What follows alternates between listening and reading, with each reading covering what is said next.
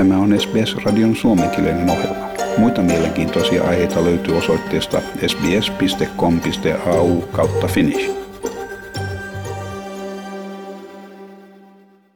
No näin tosiaan on, että neljä vuotta tulee nyt marraskuussa täyteen ja onhan siinä monenlaiset tuntemukset, sanotaanko näin, että, tietenkin semmoinen kiitollinen olo näistä vuosista, mitä on täällä vietetty ja vähän ehkä haikein mieli ajatellaan nyt sitten sitä paluuta Suomeen. Minusta tuntuu, että sinä ja perheesi niin olette viihtynyt täällä oikein hyvin.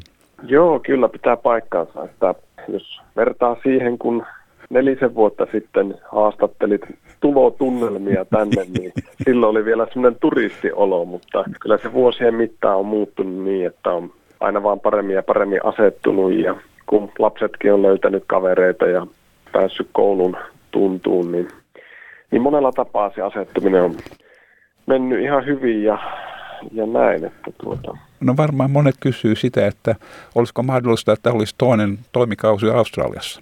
Kyllä se varmaan olisi ollut mahdollista ja oli se, oli se meillä kieltämättä itselläkin jossakin kohtaa ihan vakavasti harkinnassa. Ja tuota, sitten äh, alkoi näyttää siltä, että Suomessakin päin asiat järjestyi mukavasti, että niin minulle kuin Sannallekin vaimolle, niin työpaikat järjestyi sinne odottamaan ja löytyi mukava koti, mikä sitten hankittiin. Niin sitten alkoi tuntua, että ihan mielellään voisi palata sitten sinne. Minkälainen työ siellä odottaa?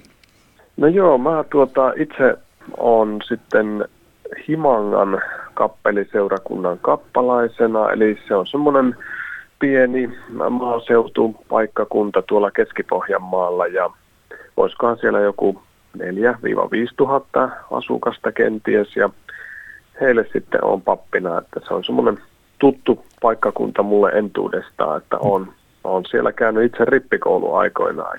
Siinä on nostalgia sitten jo valmiiksi. Joo, kyllä, tuttu paikka odottaa, vaikka, mm. vaikka siis pappina en ole siellä vielä, mm. vielä tähän mennessä ollutkaan, mutta ja sitten on tietysti aika kiva asua siellä maaseudulla. Se on semmoista hiljasta, mukavaa eloa, aika niin? Joo, tai oikeastaan me asutaan sitten kyllä Kokkolassa, mikä on semmoinen puolen tunnin ajomatka siitä Himangalta etelään. Kokkola on mun tota, lapsuuspaikkakunta, on sieltä kotoisin alun perin ja nyt tämä kotikin, mikä me sieltä hankitaan, niin se on itse asiassa mun, mun lapsuuden koti sitten, että sillä lailla tuttu, tuttu paikka itselle ja lapset pääsee siinä kouluun. Siinä on lähikoulu ihan kävelymatkan päässä tästä kotoa käsiin ja, ja se on itse asiassa sama koulu, missä sitten vaimoni Sannakin on opettajana, että hän sai siitä erityisopettajan viran sopivasti. Ja itse vaan sitten tosiaan ajelen sinne Himangalle, se on se puolen tunnin ajomatka, että ihan, ihan semmoinen mukava työmatka sinne sitten. No miten se on sitten lasten niin kuin, muuttaminen uuteen koulujärjestelmään? Yksi etuhan niillä on, että ne puhuu aika hyvää englantia. Joo, kyllä voisi sanoa, että tässä vaiheessa heidän englanti on jo aivan erinomainen ja osaavat sitä hyvin lukea ja kirjoittaa. Ja tietenkin ollaan pyritty pitää huolta myös siitä, että heidän suomen kieli olisi säilynyt mahdollisimman hyvänä. Ja kyllä se ihan hyvä onkin suomen kielekin taito. Ja nyt tämä koulu, mihin he menee, niin siellä on tämmöiset englannin kielikylpyluokat, missä sitten opetus tapahtuu suurelta osin englanniksi, niin he pääsisivät sellaiselle luokalle ja uskon, että siinä mielessä se kyllä auttaa heidän sopeutumista, että mm. se koulukieli on ikään kuin tuttu jo entuudestaan. No miten se on sitten tässä, kun ajatellaan tätä Australiaa, niin, niin mikä on niin sulle semmoinen, joka on, on ehkä semmoinen tärkein vaikutelma tästä maasta? Mä lähtisin vaikka yhteisöllisyydestä, että meillä on ollut hirveän vaikuttavaa huomata semmoinen yhteisöllinen kulttuuri, että niin ihmiset on aika avoimia ja on vuorovaikutuksessa keskenään ja, ja kun tullaan tutuksi, niin sitten myöskin semmoinen niin huolenpidon näkökulma puoli ja toisi, että autetaan aina tarvittaessa ja tarjotaan apua, niin se on aika viehättävää ja, ja pidän sitä tärkeänä.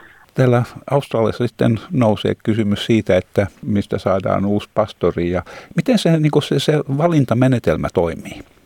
No me itse asiassa seurakunta järjesti jo tämän kuluvan vuoden helmikuussa kutsukokouksen, eli siinä kutsuttiin sitten Suomesta seuraava pastori ja hänelle sitten viisumiagentti alkaa järjestää kaikkea viisumia ja työlupaa ja, ja nyt odotettavissa on, että he tulee sitten tänne Sydneyin ensi vuoden mittaan, kunhan vaan kaikki lupa-asiat järjestyy ja, ja ulkomailta muutto taas tulee mahdolliseksi. Että nyt tietysti eletään tämmöistä hyvin poikkeuksellista tilannetta tämän koronaviruspandemian kanssa ja tällä hetkellä ei, ei tuo viisumi äh, polku etene yhtään, mutta, niin.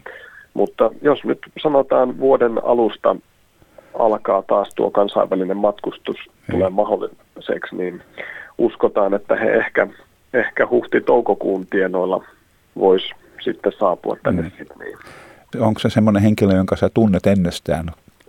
Joo, eli hän on nimeltänsä Lassi Pappinen. Hän on itse asiassa myöskin sieltä Kokkolasta käsin kotosi, että tuota, tunnen Lassin ihan entuudestaan ja voin sanoa, että semmoinen oikein sopiva pappi tulossa sitten niin. No sulla on sitten tietysti hyvä kans kertoa omia kokemuksiasi siitä, että minkälaista teillä on. No kyllä joo, uskon, että semmoinen eräänlainen viestikapulan vaihto saadaan tapahtumaan ihan pehmeästi, että mielellään kerron hänelle täältä kuulumisia ja sen mukaan kun voin, niin autan sitten häntä pääsemään alkuun tehtävässä. No se on aika mielenkiintoinen vaihe tässä, että miten se on sitten sulla ja sun perheellä, niin miten te pääsitte Suomeen, koska lentsikaat ei kulje ja kaikki on hankalaa? No kyllä siinä tietysti pieni semmoinen kysymysmerkki leijuu tämä paluumuuto yllä ja me ei vielä olla lentoja varattu, mutta olen kerännyt nyt semmoista aineisto, niin kuin pyytänyt tulevalta työnantajalta Suomessa semmoisen niin kirjeen, missä hän kertoo, että tänne odotetaan aapua papiksi Suomeen ja sitten pyydän täältä Australian kirkosta myöskin semmoisen todistuksen, että työt täällä on tehty. Ja tämmöisten saatekirjeiden kanssa sitten lähetään anomuksen, että saisiko ulkomaille muuttaa. Ja tosiaan niin vaikka tuo kansainvälinen matkustus on tällä hetkellä niin hankalaa, mutta tämmöinen pysyvämpi muutto että luetaan ihan hyväksyyksi poistua maasta. Että kyllä mä Joo. toivoisin, että se siinä mielessä järjestyy. No sä jatkat töitä vielä täällä mihin asti? No näillä näkymin tuonne marraskuulle asti, että tosiaan sitä tarkkaa lähtöpäivämäärää ei ole vielä päätetty, mutta mutta tuota, uskoisin, että sinne marraskuun tienoille asti vielä Justiisa. ollaan täällä ja katsotaan sitten, että kuinka ne lennot Suomeen järjestyy, niin sen mukaan mennään sitten. Ei. No onko, onko sulla matka kuumetta? No tosiaan tässä on vähän semmoiset kahtalaiset olo, tunnelmat, että ää, kyllä niin ihan toisaalta semmoinen odottavainen mieli ja, ja tota, katsoo tavallaan ajatuksissa jo eteenpäin ja odottaakin sitä Suomeen paluuta, mutta toisaalta se tapahtuu tietenkin siihen aikaan, kun Suomessa on aika synkät äh, kelit, että marraskuun pimeille ja loska räntäsateeseen sinne, niin se on aika omanlaisensa hetki palata Suomeen tietysti. Niin, niin tietysti joo. Ja miten lapset, onko ne, niin kuin, onko ne odottavaisia tästä? No kyllä tuota, lapset on ollut ihan semmoisella mielellä, että Suomeen on mukava palata ja tietenkin he odottaa, että pääsee tapaamaan kaikki mummut ja papat siellä sitten. Niinpä. Niin, niin tota, se on semmoinen iso plusmerkkinen asia totta kai. Ja, niin. ja mummut ja papat tietysti odottaa sitä vielä enemmän.